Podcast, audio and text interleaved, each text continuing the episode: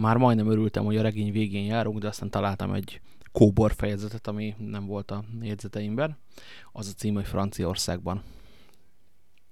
Amikor első Károly angol király értes, értesült a halálesetről, mindenek előtt az rémítette meg, hogy a szörnyű hír végleg elcsüggeszti a laroselieket, az volt tehát, így olvassuk Richelieu emlékirataiban, hogy minél tovább eltitkolja előlük. Országszerte lezáratta a kikötőket, és gondosan ügyelt, hogy addig egyetlen hajó ne távozhasson, amíg Buckingham hadserege fel nem kerekedik. Buckingham hiány személyesen maga vállalta a hajó kifutásának ellenőrzését. Annyira komolyan vette ezt az intézkedést, hogy az éppen visszatérni készülő Dán küldöttséget is Angliában marasztalta, és ugyanez lett a sorsa a holland követnek, aki azért volt Londonban, hogy Flessingen kikötőjébe kíséri az indiai hajókat, melyeket első Károly visszaadott az Egyesült Tartományoknak. Ám az intézkedés csupán 5 órával az események után, vagyis délután 2 órakor jutott eszébe, és közben két hajó már kifutott a kikötőből. Az egyiken, mint tudjuk, Milady távozott. Az asszony már gyanította a történteket, és gyanúja csak megerősödött, amikor látta, hogy a vezérhajó árbocára felvonták a fekete lobogót. Hogy a másik hajó hogyan indulhatott el, és kit vitt a fedélzetén, arról majd később beszélünk. Ez alatt különben a Larosseli táborban eseménytelenül múlt az idő, csak annyi történt, hogy a király, aki most is éppen úgy unatkozott, mint mindig, sőt itt a táborban talán még annál is jobban, elhatározta, hogy Szent Lajos napját inkognitóban Saint-Germainben tölti, és megkérte a bíborost, hogy bocsásson a rendelkezésére legfeljebb 20 emberből álló kíséretet. A király unalma olykor-olykor a bíborosra is átragadt, ezért Richelieu örömesen szabadságra küldte feles, felséges hadnagyát, aki megígérte, hogy szeptember 15. környékén visszatér.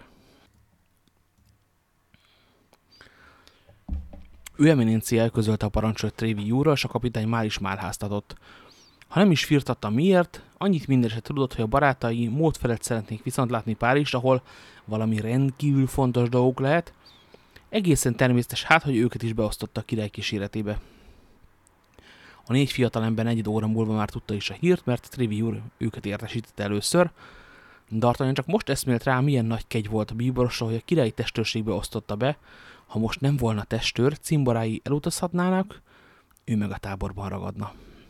Alig várta hát, hogy Párizsba induljanak, mindenek fölött persze azért, mert jól sejtette, mekkora veszély fenyegeti Bonassi önét, ha a Bétűni kolostorban összetalálkozik halálos ellenségével Milédivel.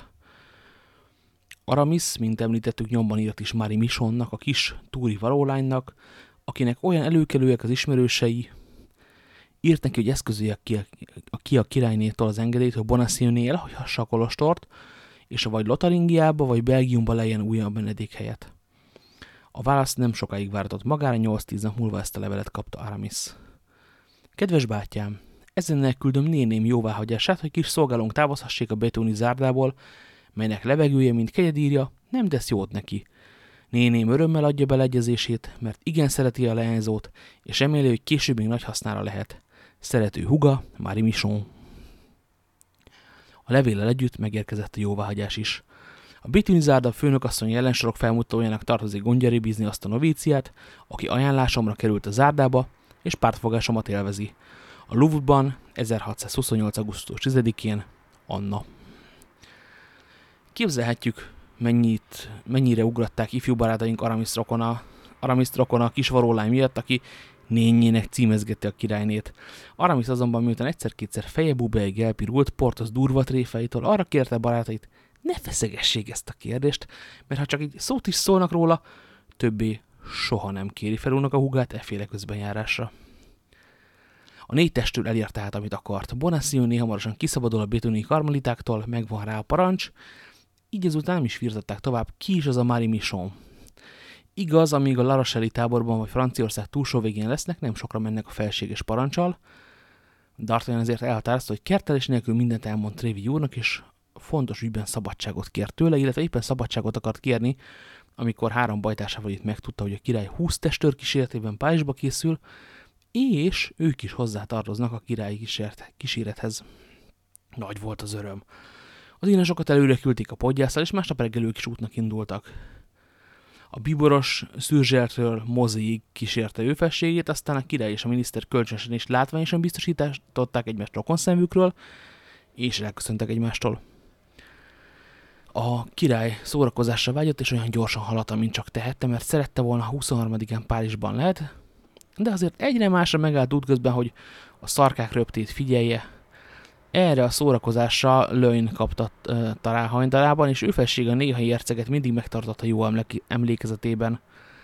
Valahányszor felbukkant egy-egy szarka, 20 testőr körül, 16 mód felett törült jó szórakozásnak, csak négyen szitkozódtak pogányul. Különösen D'Artagnannak csengett folyvást a füle, amire Portos nyomban meg, megadta a magyarázatot. Mint egy igen előkelő dámától tudom, ez azt jelenti, hogy valahol nagyon emlegetik.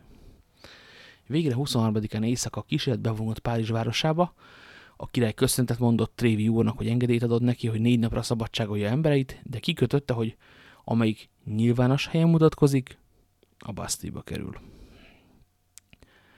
Talán már gyaníthatjuk, hogy először a négy cimbora kapott szabadságot, sőt, ahhoz még többet ért el. Hat napot eszközölt ki Trévi Gyurtal négy helyett, és még két éjszakával adotta meg a hat napot is, mert 24-én este 5-kor indultak útnak, Trévi úr pedig, hogy a kedvükbe járon, későbbi dátumot 25-ének reggelét vezette rá a szabadságos levelükre. Annyit mondhatok szólt barátja, barátai D'Artagnan, aki, mint tudjuk, mindig tele volt önbizalommal, ugyancsak nagy feneket kerítünk a dolognak. Én két nap alatt megjárom Bétűnt, azt se bánom, ha két-három ló kidül alattam, egy fene nem sajnálom a pénzt. Átadom a főnök asszonynak a királyné levelét, s ha a kezemben van a drága kincs, nem viszem se Lotaringiába, se Belgiumba, hanem Párizsba hozom. Sokkal jobban elrejtőzhet ott, különösen ha a bíboros ullára marad. Ha meg aztán a háborúból visszajöttünk, akkor részben nényének pártfogásával, részben jutalmul mindazért, amit tettünk érte, kieszközüljük a királynétől lóhajunk teljesítését. Maradjanak hát Párizsban, ne fáradjanak fölöslegesen. A harci feladat igen egyszerű, egy magam végrehajtom kettesben planséval. Ez a számolás önmagában megír egy misét. Nekünk is van pénzünk, mert a gyémántárat még nem ittam el egészen, Portos meg Aramis sem ette meg teljes egészében a maga részét, és ha négy lódől ki egy helyet, annyi baj legyen. Egyet azonban ne feledjen D'Artagnan tette hozzá sötéten Atos, hogy hangjától megborzongott a fiatalember. A bíboros Bétűnben azzal a nővel találkozik, akit minden nővény nyomon követ a végzet. Ha csak négy férfi van az ellenfél, egyedül is elengedném D'Artagnan, azonban ezzel a nővel kerül össze, ezért mind a négyen elmegyünk, s adja Isten, hogy elegen legyünk, beleértve inasainkat is. Atos egészen megijeszt kiáltott a D'Artagnan, de hát mitől tart? Mindentől, felelte Atos. D'Artagnan körbejáratta pillantását cimborainak arcán, valamennyiünk vonásain ugyanaz a komoly aggodalom tükröződött. Hosszú vágtában ügettek hát tovább, többet senki se beszélt. 25-én este, amint Araszba, Araszba értek, és D'Artagnan az aranyboron fogadó előtt lepattant a gyerekből, hogy lehajtson egy pohár bort, egy lovas kanyarodott ki a postállomás udvaráról, éppen most váltott lovat, és szélsebesen tovább ügetett a Párizsi úton. Amikor a kapu alól kiugratott az ország útra, a szél félre billentette a köpenyegét, jól lehet augusztus volt, az idegen köpenyt viselt, és lesodorta a kalapját, az utasép az utolsó pillanatban elkapta a kezével, és erélyesen szemébe húzta. D'Artagnan merőben figyelte a férfit, aztán elsábadt, és kiejtette kezéből a poharat. Mi baj, uram? kérdezte Planchet.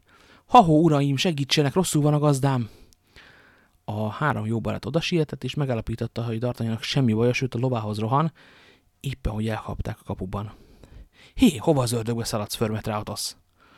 Ő az kiadt D'Artagnan veretékezve. Dütöl sápatan, ő az eresztetek!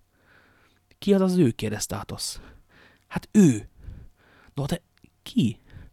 A rossz szellemem, az az átkozott, aki mindig elén bukka, ha veszély fenyeget. Ő kísérte azt a szörnyű nőt, amikor első ízben láttam, ő utána rohant, amikor Piebrájba keveredtem Atosszal, s akkor is ő jelent meg előttem, amikor Bonassi nőt elrabolták.